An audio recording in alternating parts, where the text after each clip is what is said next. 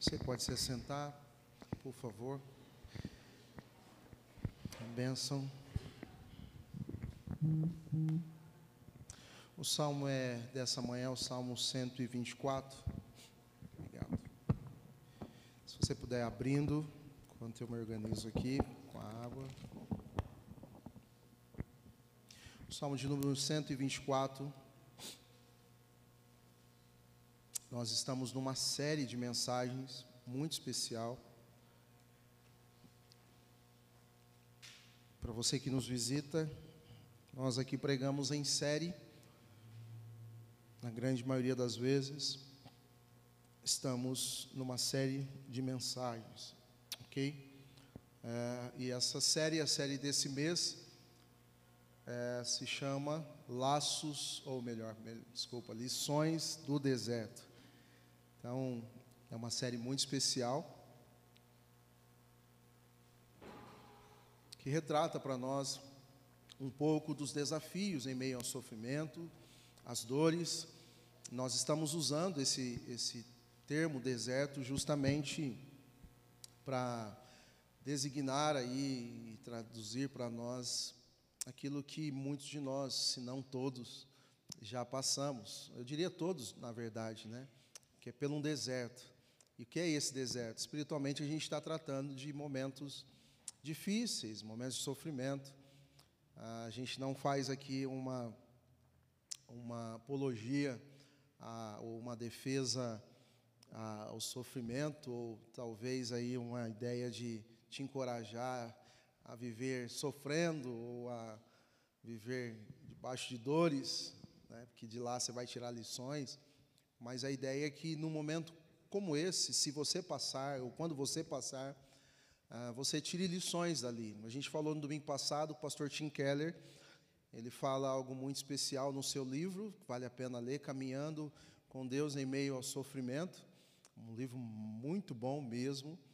Uh, ele diz que a gente não pode desperdiçar os sofrimentos, a gente não pode deixá-los uh, sem aprender alguma coisa, ou sem ouvir de Deus aquilo que Deus quer nos ensinar em meio à dor, aos sofrimentos, tá bom? Então, a série vai retratar isso e nós vamos ver alguns salmos, salmos de romagens, que são salmos que vão do Salmo 120 ao Salmo 134.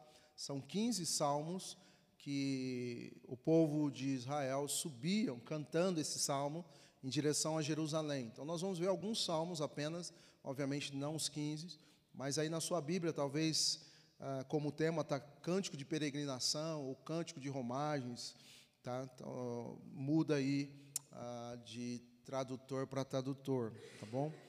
Então, não se preocupe com esse tema, cântico de peregrinação, ah, ou cântico de romagem, ou outros aí que são dados, tá? A gente está no tema da série Lições do Deserto, usando os salmos de romagem, tá bom? Esses 15 salmos. E o salmo de hoje é o Salmo 124, que eu pude falar um pouquinho ali na casa do Eduardo, quem teve lá. E hoje eu vou falar um pouquinho mais, uh, alguns outros aspectos desse salmo. Semana passada foi o Salmo 121, para você que não esteve presente. A primeira lição que nós aprendemos é que o nosso socorro não vem dos nossos recursos materiais, da força do nosso braço, não tem nada a ver com, com a gente, uh, mas tem a ver tão somente com Deus que está conosco. Amém?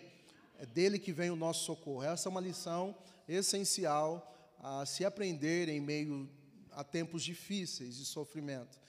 Nossa tendência é achar que uh, o nosso socorro em tempos de dores e aflições é recorrer uh, na força do nosso braço, mas não vem e não pode vir de maneira alguma, mas vem então somente do Senhor. Hoje nós vamos aprender uma outra lição é, muito importante. O Salmo 124, eu chamo, eu convido-os a acompanhar comigo a leitura. Se o Senhor não estivesse do nosso lado, que Israel repita. Se o Senhor não estivesse do nosso lado quando os inimigos nos atacaram, eles já nos teriam engolido vivos quando se enfureceram contra nós. As águas nos teriam arrastado e as torrentes nos teriam afogado. Sim, as águas violentas nos teriam afogado. Bendito seja o Senhor que não nos entregou para sermos dilacerados pelos dentes deles. Como um pássaro escapamos da armadilha do caçador. A armadilha foi quebrada e nós escapamos. O nosso socorro está no nome do Senhor, que fez os céus e a terra. Até aqui, vamos orar. Senhor, nós rogamos que o Senhor, nessa manhã, acalme o nosso coração. Rogamos que o Senhor silencie as vozes que tão insistentemente tentam tirar a nossa atenção nessa manhã. Talvez a voz da segunda-feira, que ainda nem é uma realidade para nós, talvez a voz do compromisso que temos à tarde, que ainda também não é uma realidade para nós, talvez a voz do que temos que fazer, as nossas atribuições, as nossas preocupações. Tantas outras vozes, inclusive a nossa que insistentemente nos faz querer ouvi-la, mas nessa manhã queremos ouvir tão somente a tua voz. Aquieta a nossa alma.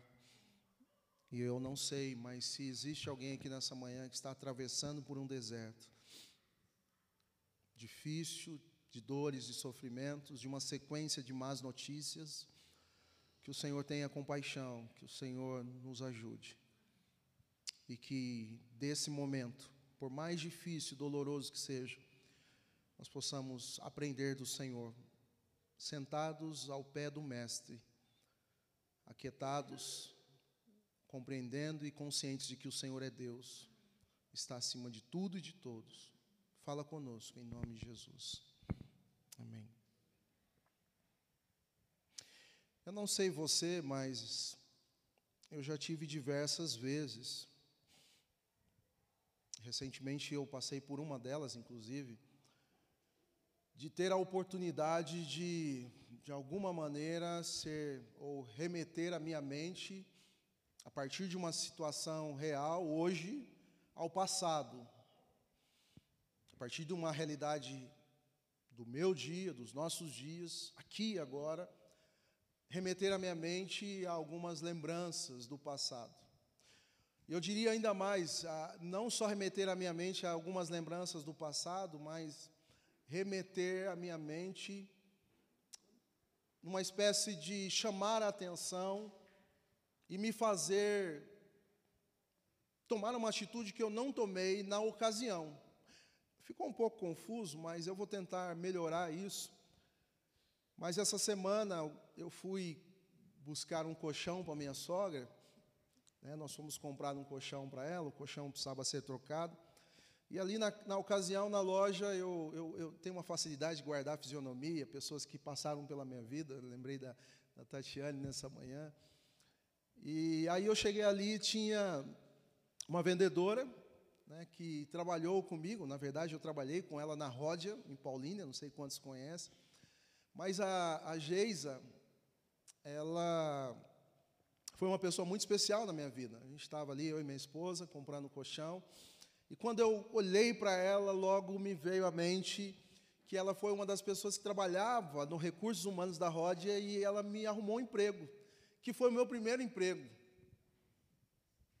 E eu, logo que bati o olho nela, eu, eu, eu, eu, eu tive a não teve outro jeito. A necessidade, uma espécie de necessidade, de obrigação, talvez, de dizer muito obrigado pelo que você fez por mim há tantos anos atrás. E o que mudou muito a minha vida após aquele trabalho. Muito obrigado.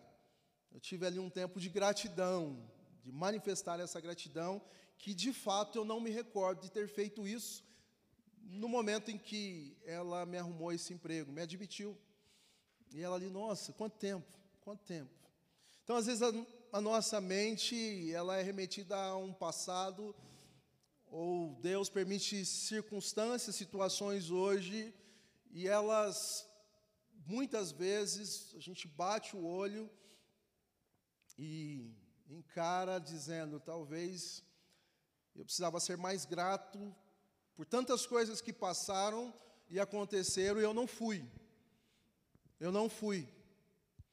Eu não sei nessa manhã, mas talvez você seja desafiado a permitir que algum filme ou alguns filmes passe pela sua mente, necessários para que você se renda em gratidão, para que você recorde algumas coisas e olhe para trás e veja o quanto Deus é bom, o quanto você precisa ser grato.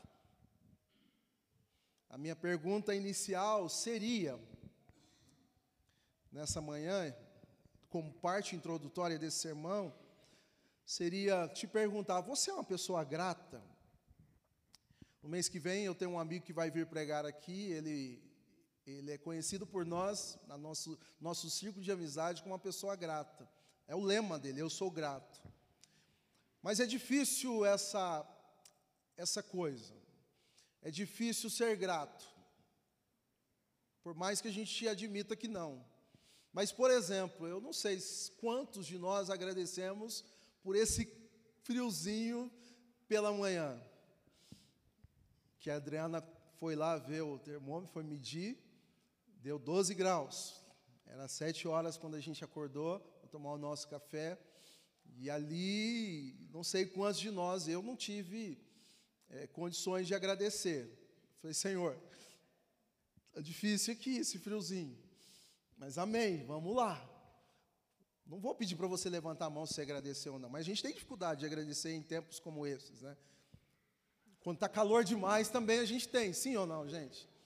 Né? Então a gente parece que está ali num meio termo, ou eu não sei, às vezes a gente até brinca, né? O que, que Deus pensa de nós? Essa turma doida que nós somos. Né? Num tempo como esse, a gente pede um calorzinho. Né? E aí, quando vem o calorzinho, parece que Deus não tempera direito, vem muito forte, a gente, ah, Senhor, está muito forte. Então, a gente tem dificuldade de ser grato. E essa lição eu adianto para vocês, que é a segunda lição do deserto, que nós precisamos aprender. E eu diria que é um treinamento. É, nós precisamos ser treinados a sermos gratos. Gratidão eu quero falar nessa manhã. Sermos gratos por tudo que Deus tem feito, por tudo aquilo que Deus ainda há de fazer, por todas as coisas. sermos gratos. Amém? Quando nós olhamos para esse texto, mais um salmos de romagens, mais um salmo que foi cantado no deserto, indo para Jerusalém em tempos difíceis, em circunstâncias difíceis. O salmo, embora não fale diretamente, ou não use o termo gratidão diretamente, está implícito alguns conceitos, algumas realidades que envolve essa lição gratidão. E há, de forma é, interessante nesse salmo, dentro do seu contexto, dentro da sua realidade, lá há muito tempo atrás, algumas conjunturas no presente, de alguns comentaristas, especialistas, olhando para esse texto, ah, passam a conjecturar da possibilidade ou da ocasião em que esse salmo foi escrito. Em quais circunstâncias é, foram pronunciadas essas palavras. E há pelo menos duas conjunturas, uma é mais provável seja a correta, mas a primeira é que esse salmo foi escrito dentro de uma realidade em que ainda não existiam ou existiu esses momentos difíceis que o salmista descreve. A primeira conjuntura que os comentaristas falam ou criam acerca desse texto é que essas falas elas são uma espécie de é, poesia, ou estão num contexto muito mais poético, romantizado do que realidade. Em outras palavras, não aconteceu, é hipoteticamente dito, falado, mas não é uma realidade que aconteceu em algum, algum momento.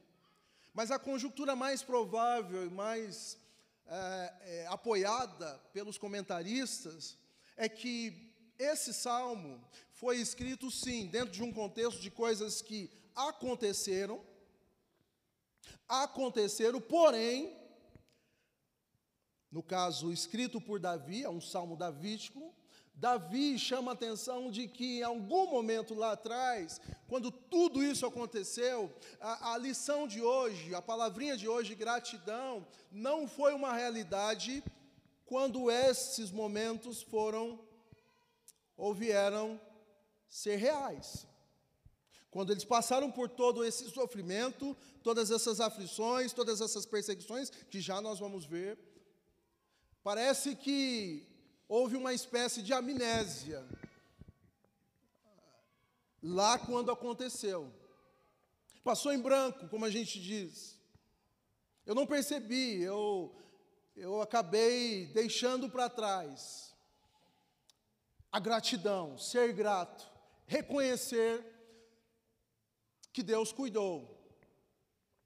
E parece que isso não é uma novidade para a gente, né? Sim ou não? Às vezes, parece que nós sofremos de amnésia. No que diz respeito, pelo menos, à gratidão. A gente tem dificuldade de sofrer de amnésia para pedir alguma coisa. Mas nós sofremos às vezes, me perdoe usar essa palavra amnésia, não que eu estou te chamando de né, doido, não, coisa do tipo, você tem alguma. Não, eu, eu me incluo nessa. Mas que às vezes a gente dá um branco na gente, opa.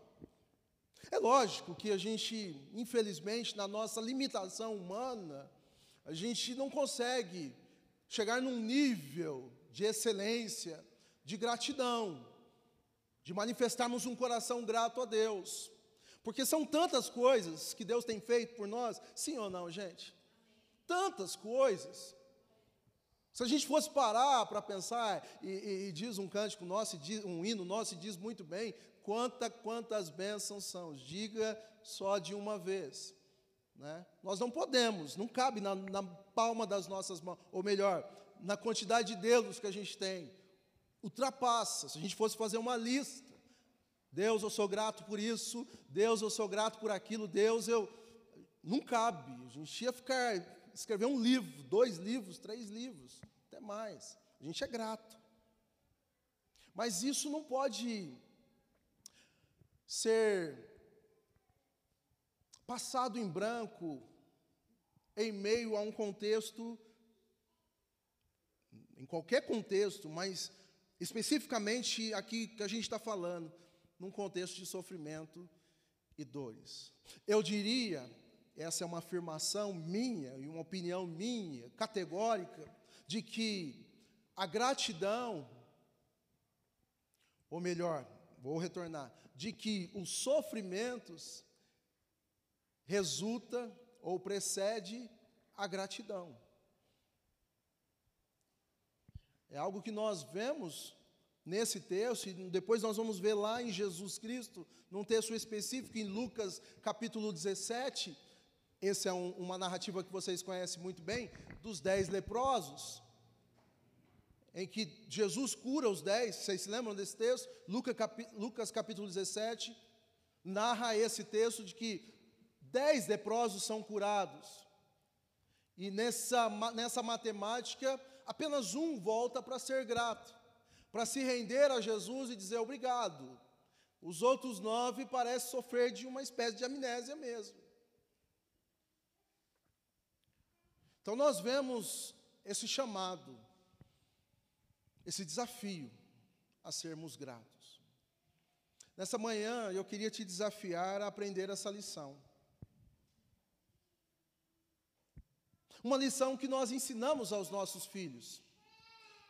Talvez uma das primeiras coisas que nós ensinamos aos nossos filhos é serem o quê?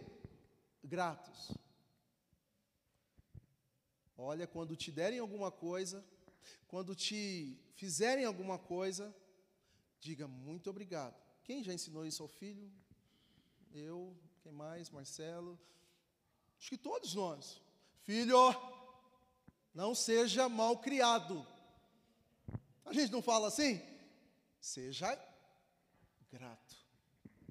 Uma das primeiras lições. E pasmem vocês, mas no condomínio que a gente morava anteriormente, na verdade no apartamento anterior, tinha ali embaixo, eh, não embaixo não, ao lado né, do, nosso, do nosso apartamento, uma mulher com dois filhos pequenos. E ela dizia algumas coisas interessantes que entravam em contradição ao, à proposta de aprendizado que ela fazia. E ela, os meninos gritavam e bagunçavam, e ela, ela não falava baixinho assim, olha, é, abaixem o tom ou coisa do tipo. Ela gritava: Quem que ensinou vocês a gritar? Falar para a Adriana, peraí, acho que, acho que o professor está ali, está tá dentro da casa. E, e, e isso é uma, uma, das coisas que ela dizia. Mas o, o, a, a, frase imperativa dela era sempre essa: quem que, quem que ensinou? E me parece ali que o professor, a professora estava ali, dentro da casa. Alguém vai dizer para nós que, de uma maneira lúdica, tentando aí tornar o, o sério engraçado, é sorria, porque você está sendo filmado, mas também tem o outro lado da moeda. Chore, porque você também está sendo filmado. Porque muitas vezes o retrato da realidade ou do que os nossos filhos fazem é uma coisa que revela aquilo que nós ensinamos, de alguma maneira, indireta ou diretamente. Podem ter aprendido, sim, podem não ter aprendido. Isso não significa que você não ensinou. Mas muitas coisas nós ensinamos e ensinamos errados. Porque talvez, assim como muitos de nós já foram fragados chegando junto no rango. Quem já fez isso? E aí houve uma voz singela, tão bonitinha, infantil, dizendo: Você não vai orar, pai? A gente não vai orar para agradecer? Aí você está, hã? Ah, eu estou tô, tô só, só experimentando, filho. Oh, gente, eu já fiz isso. Eu confesso. Samuel lá, pai, você, o pai está experimentando momento de degustação. É uma espécie de tentar ludibriar, né? Tentar sair pelas, pelas tangentes, né? Aquela coisa de, peraí, deixa eu dar uma enganadinha. Vamos orar, filho, você está certo. No seminário a gente tinha uma. Gente, fica aqui, tá? Tá gravando a mensagem hoje, mas isso aqui é uma coisa que é até vergonha a gente contar, mas no seminário a gente tinha aquela oração por tabela. Né? A gente ia para o momento de intervalo no seminário. E aí tinha o nosso lanchinho, a gente ia tomar um lanche, ou comer, ou almoçar, ou coisa do tipo, né? Aí tinha um, um, um grupo de seminaristas sentados, chegava um com um prato ou com, uma, com alguma alimentação também, e ele sentava junto com a gente. Vocês já oraram, né? Tipo assim, hum, vou pegar carona na oração dos seis, né? por tabela. Então a gente ah, brincava, a gente tinha que agradecer. Parece difícil, né? agradecer por tudo. Mas minha mãe, quando você vai sair com ela, por exemplo, no carro, ela não sai ou ela não te permite sair sem orar a Deus. Então são lições que a gente vai ensinando. E ser grato é uma lição que a gente precisa aprender, sim ou não? Então nós vamos para o texto, que nos ensina algumas coisas essenciais. Notem que o termo condicional se aparece no primeiro e no segundo verso. Se o Senhor não estivesse no nosso lado, que Israel repita, verso 2: Se o Senhor não estivesse do nosso lado quando os inimigos nos alcançaram, o termo se, que é condicional, ele aparece duas vezes e não sem intenção. É uma lembrança, e aí é legal a gente pensar nisso, que esse salmo, embora é, dito, cantado por um grupo de pessoas, ele aqui no Salmo 124, tem muita semelhança com o Salmo de domingo passado, no Salmo 124 é uma espécie de uma voz que chama atenção para um grupo ou para o povo acerca dessa realidade anterior que passou em branco. E aqui é Davi dizendo: olha, se não fosse Deus, se não fosse o Senhor, o que poderia ter nos acontecido? Se não fosse a sua mão. E me parece que uma lição da lição, da gratidão, é sem dúvida nenhuma, a partir dessa condicional, é que em algum momento da nossa vida, parece que há necessidade de sermos sido chamados atenção acerca da gratidão. Alguém de fora precisa, opa, você está considerando isso isso isso, mas você já parou para pensar se não fosse isso, se não fosse a mão de Deus? Adriana tem esse papel dentro de casa. que muitas vezes eu considero um tanto de coisa ao contrário, tantas coisas, tantos oponentes, eu levanto tantos inimigos do nada, até que não existe. E ela, você, pera, você já parou para pensar que se não fosse Deus, e ela arruma uns negócios de Deus ali, que ela fala, olha, essa condição que nós estamos aqui hoje, se não fosse Deus, você já parou? Você já parou para pensar? Porque uma vez eu estava me queixando da saúde do Samuel, com renite, com tanto de coisa, no frio, na mudança de tempo, e ele, opa, você já parou para pensar? Se não fosse Deus, nosso filho poderia estar numa situação pior. E eu já calmo meu coração, epa, peraí. Então esse se que é condicional nos dois primeiros versos, eles não estão aqui sem intenção, mas a proposta do salmista é trazer luz, trazer à tona essa realidade para o povo que sofreu de amnésia, ou pelo menos naquele momento ali, e eu não sei qual é o momento exato em que estão, Davi tem ou entende por necessidade trazer à memória algumas coisas que eles não consideraram lá no passado.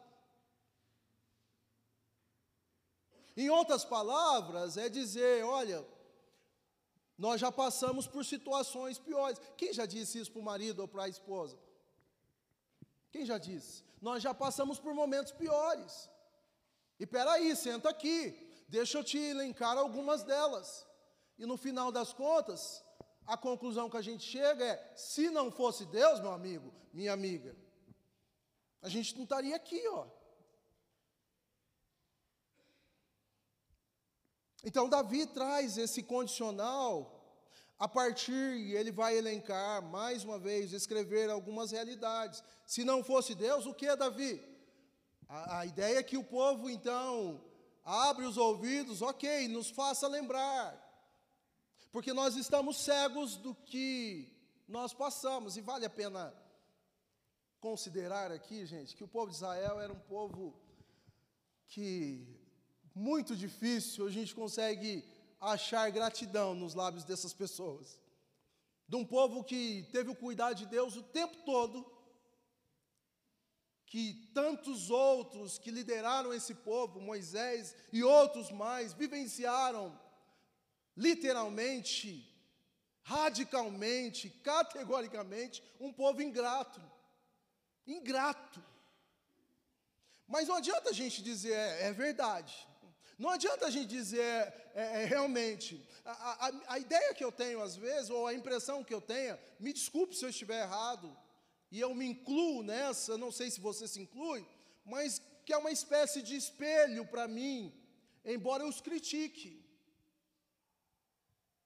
É, eu me vejo nesses homens, nessas mulheres, que muitas vezes foram ingratos. Eu sou ingrato muitas vezes. E eu preciso aprender ou assentar aos pés do mestre para aprender essa lição. E é um aprendizado. É um treinamento. Do tipo, logo pela manhã, acordar e a primeira coisa a se dizer: obrigado, Deus. É treinamento. Porque se não for a primeira coisa que você for pronunciar logo pela manhã, certamente a segunda vai ser, ou a primeira no lugar dessa será: Ah, segunda-feira brava! Quem já disse isso? A Adriana às vezes diz isso. Na cama, nós dois lá, ela, oh, brava! Falei, vamos, vamos, porque você precisa trazer dinheiro para sua casa, mãe. Brincando com ela, né? Se não for a primeira coisa sair da nossa boca, e aí o Tim Keller vai falar que é treinamento mesmo, que é aprendizado mesmo, é exercitar mesmo, porque do contrário não acontece. Além de ser treinamento, é cutucãozinhos do tipo do lado um para o outro dizendo: seja grato, seja grato. É, é do tipo no ponto de ônibus, onde todo mundo está dizendo: ô oh, país miserável, ô ônibus, lá em Matão era o 456 que o povo reclamava.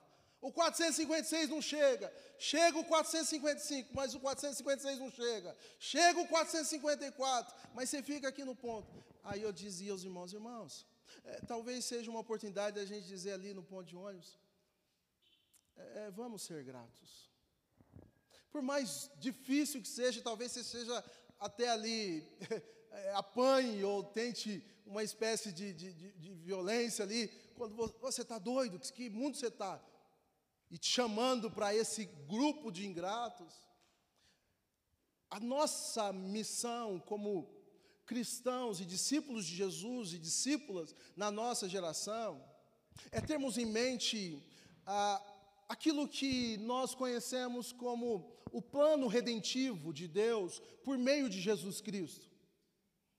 E, e quando a gente tem clareza disso tudo, porque nós somos alvos diretos, amém?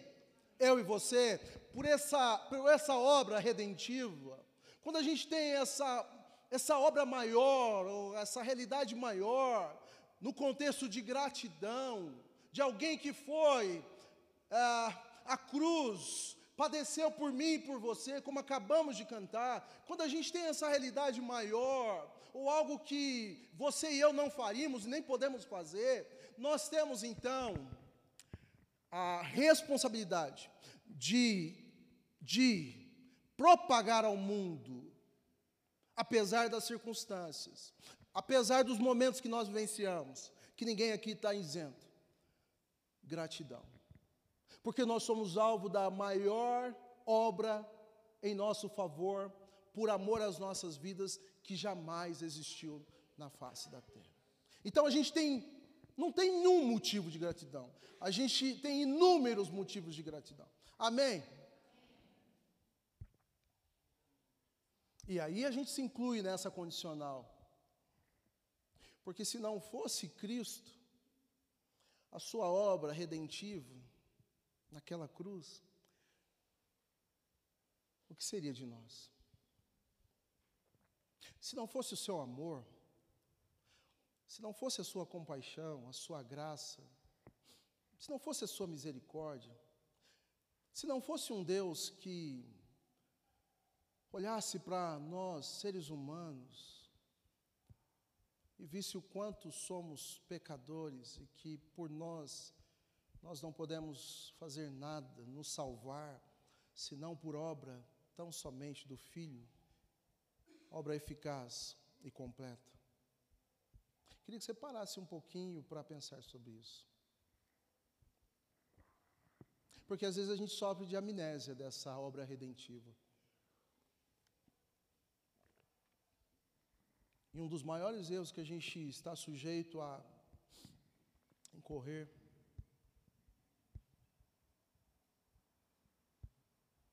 acharmos que tudo absolutamente tudo, inclusive a nossa salvação. É algo que eu realizei, é algo que eu fiz. Eu me salvei. Foi eu que escapei. Fui eu que dei um jeito. As minhas, foram as minhas habilidades que me fizeram sair de casa para o trabalho e voltar. Fui eu.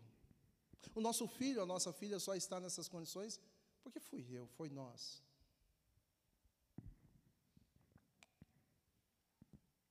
Gratidão.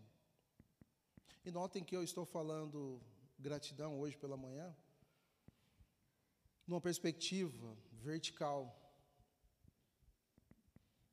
ainda não horizontal, uns com os outros. Sermos gratos pelo que as pessoas nos fazem mas uma perspectiva vertical. Sermos gratos a Deus, o Deus que cuida de nós. E aí ele passa a dizer o que aconteceu, não o que hipoteticamente teria acontecido. Isso muda a nossa perspectiva de gratidão. Porque uma coisa é olhar para a vida hipoteticamente falando, se isso acontecer, não aconteceu. Porque a nossa resposta para quem diz isso é: ah, mas não aconteceu. Quem já fez isso como marido? Eu já fiz inúmeras. Ah, mas não aconteceu. Você está dizendo, não, não aconteceu. Não aconteceu. Você tá, já está querendo que aconteça. Não, não aconteceu. Mas o texto, no seu contexto, traz uma realidade que aconteceu. E aí eu passo a descrever novamente o que aconteceu. Verso 3: Ele nos teriam engolido vivos, quando se enfureceram contra nós. Quem? Os nossos inimigos. Eles teriam nos atacado. Imagine essa cena toda, real acontecendo. Além disso tudo, as águas nos teriam arrastado e as torrentes nos teriam afogado. Olha a, a, a, a dramaticidade disso tudo. Além disso tudo, sim, as águas violentas nos teriam afogado.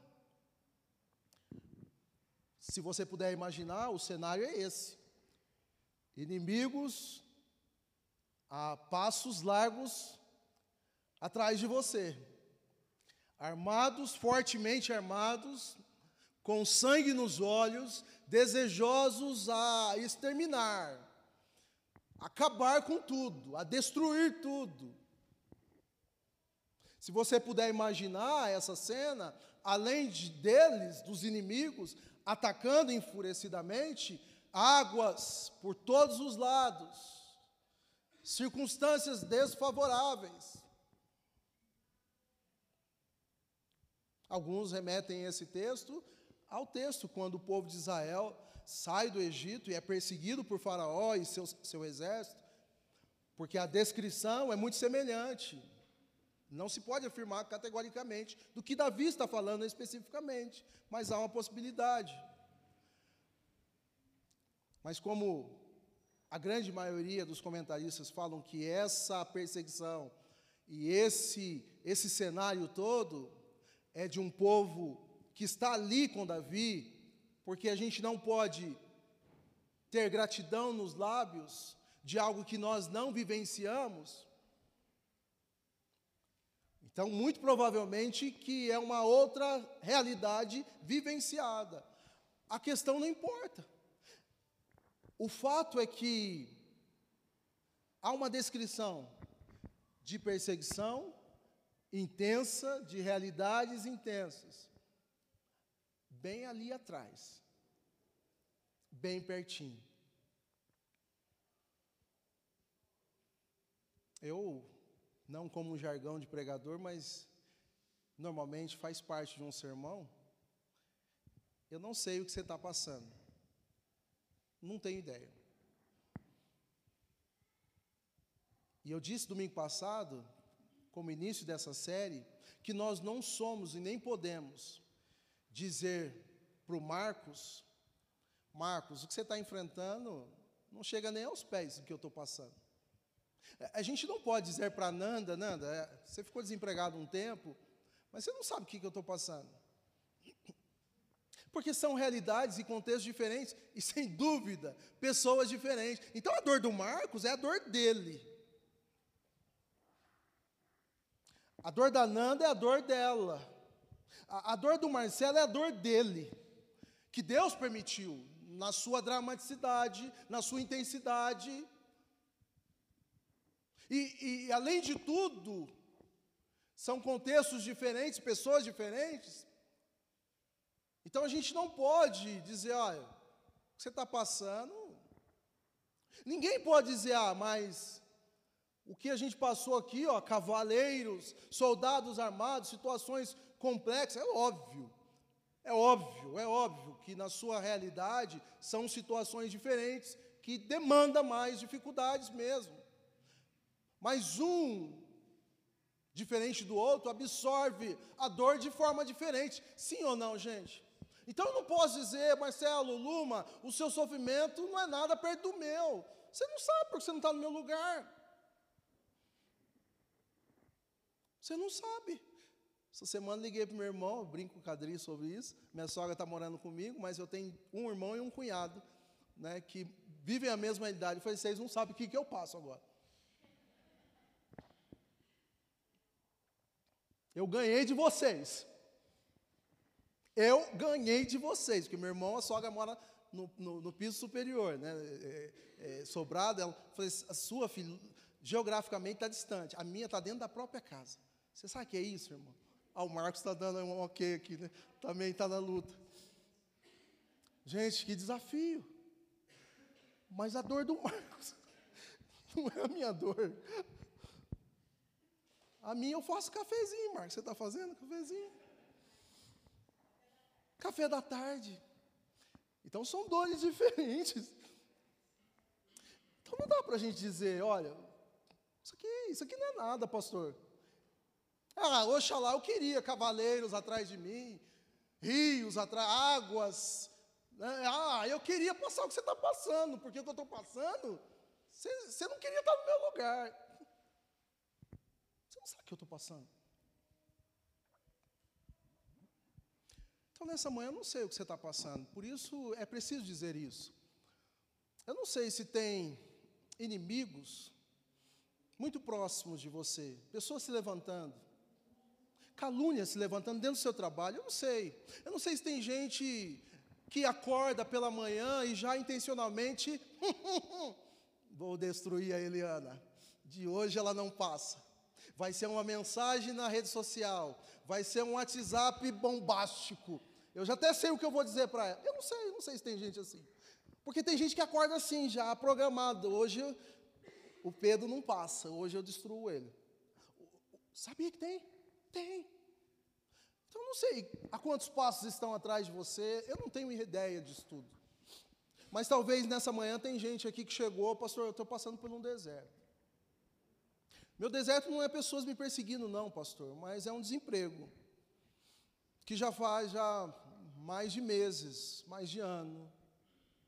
Ah, o meu deserto, pastor, não é um desemprego. O meu deserto é conviver com o meu marido dentro da casa e a gente não ter uma relação como casal. A gente vive de aparência. Esse é o meu deserto. O meu deserto, pastor, é a minha doença, que eu já não aguento mais e os médicos não veem solução. Eu convivo com isso todos os dias. Então não vem me falar de gratidão, pastor. Você não sabe o que eu estou passando. Essa é uma palavra que não está no meu vocabulário, pastor. Ser grato, porque ela não tem conexão com Deus que é bom e permite as coisas ruins acontecerem. Não faz sentido para mim isso. Mas essa manhã a gente não está falando desse Deus bom e o impressionando na parede. Mas a gente está falando de que a nossa missão é o que o apóstolo Paulo vai nos dizer em Tessalonicenses capítulo 5. Em tudo, dai graças,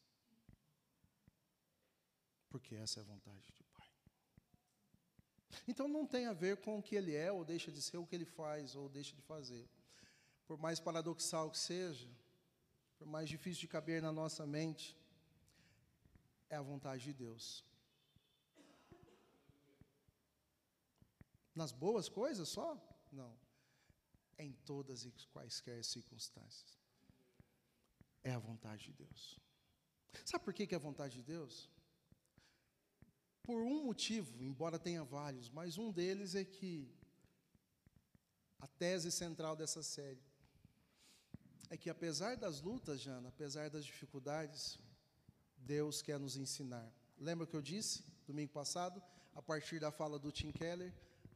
duas realidades. primeira delas é que o meu sofrimento, a minha dor, as lutas, o meu deserto possam glorificar a Ele, o Deus Todo-Poderoso. E vão glorificar.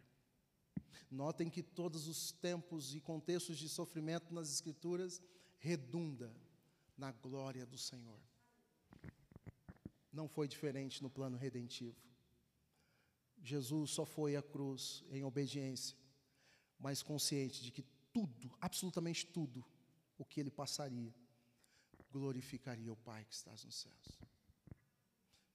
Então, Senhor, por mais difícil que seja de orar isso, Deus, se essa dor que eu estou passando, se esse sofrimento que eu estou passando, se essas lutas que eu estou passando, se esse deserto que eu estou passando, glorificar o Teu nome, amém por isso, porque é o que me importa. É que as pessoas ao meu redor se rendam ao Senhor, e aí isso é missional. Ao verem o meu sofrimento e a minha dor, se eles glorificarem o Senhor, por tudo que eu estou passando, glória a Deus por isso. Porque ao olhar para a minha vida, vão ver que, apesar das dificuldades, o Senhor tem me sustentado com o seu braço forte. E uma segunda razão que contribui para isso é o que nós vimos semana passada. Além de glorificar a Deus, nós, ou Deus, nos permite nos conhecer ainda mais pessoalmente. O Gui sabe bem do que eu estou falando, que é personal. O Flávio talvez tenha uma ideia disso tudo, que é uma espécie de personal. Brincadeira, viu, Flávio? Que é um atleta. O Pedro talvez saiba. Mas o que eu estou dizendo é que quando a gente na dor, no sofrimento, aprende a se conhecer mais, é que quando a gente está num, num contexto de atividade física, de superação, de exercício, de força, de. Você que já praticou, já chegou a essa conclusão. Eu não tinha ideia de onde eu poderia chegar. E aí eu estou falando de um contexto fisicamente. Eu não tinha ideia de que eu poderia fazer não só 10, mas 20 flexão. Dá um glória a Deus, hein?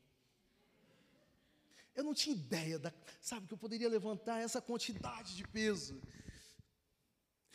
E quando a gente passa por um deserto, pelos sofrimentos, Deus vai nos tornando mais robustos, de tal forma que, não pela força do nosso braço, mas a conclusão que a gente chega, que é a segunda, e o Tim Keller aponta para isso, que a gente não tinha ideia que a gente, em Deus, poderia suportar mais essa luta. Amém? A gente olha para o marido, para nós passamos, Deus nos deu graça, atravessamos o mar. A gente não tinha ideia que a gente ia aguentar. No início era insuportável, mas Deus foi aos poucos dizendo: se eu estou colocando sobre vocês, é suportável, porque eu vou estar com vocês lá. O texto termina, e eu também, com aquilo que precede, ou melhor, que sucede a gratidão, que é a adoração. Olha como ele encerra. Verso, o verso 26. Bendito seja o Senhor. Depois de listar, Claudir, todas as dificuldades, e chegar à conclusão, a partir da condicional, do se, a conclusão que chega não é outra senão rendição, a referência correta ao Deus poderoso. Bendito seja o Senhor que não nos entregou para sermos dilacerados pelos dentes deles. Como um pássaro escapamos da armadilha do caçador. A armadilha foi quebrada e nós escapamos. O nosso socorro está no nome do Senhor, que fez os céus e a terra.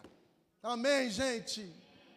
Rendição que precede, ou que sucede, desculpa, gratidão Corações gratos se rendem à adoração.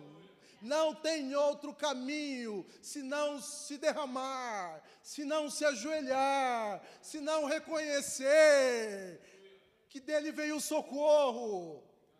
As palavras de murmuração parece que se dissipam, somem dos nossos lábios, porque há um coração grato que redunda em adoração, não tem outra alternativa senão se ajoelhar, como a mulher samaritana, quando se encontrou com ele naquele poço, e depois dele transformar a sua vida, ela se rende a ele em adoração como o leproso, o único que volta, depois de um coração grato, ele se ajoelha a Ele em gratidão, em adoração e em louvor. Então, a próxima página, pela fé eu creio, na sua vida e na minha vida, quando aprendemos essa lição da gratidão, é lábios que pronunciam um novo cântico diariamente. E isso não quer dizer em absoluto que os problemas cessaram, isso não quer dizer em absoluto que os seus sofrimentos acabaram, não. O meu coração se dispõe em gratidão em qualquer circunstância, por isso há louvor na minha boca, por isso eu não vivo mais é, é, confiando no que eu vejo, é, naquilo que eu posso pegar, mas eu creio no que Deus tem feito por mim, eu louvo a Ele por isso, em quaisquer circunstâncias, na dor, na dor, na dor sim, nos inimigos perseguindo, sim, nos inimigos perseguindo, em pessoas se levantando dentro do trabalho ali, porque Deus colocou essas pessoas na minha vida para que eu tivesse ou desenvolvesse paciência. Deus permitiu pessoas difíceis no meu contexto para trabalhar algo em mim, então eu glorifico a Ele. Deus me permitiu passar pelo luto, pela perda, para reconhecer algumas coisas, apesar de ser difícil.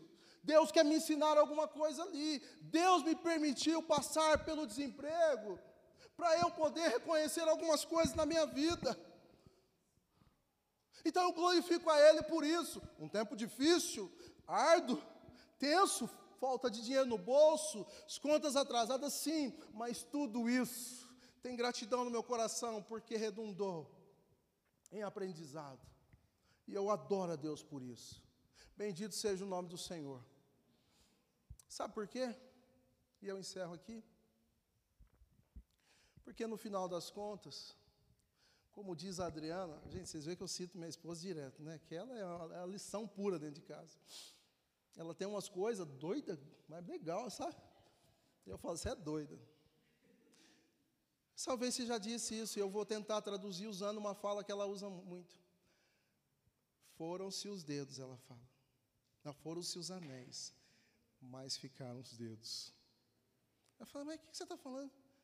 Nós passamos por tudo isso, meu amor. Passamos.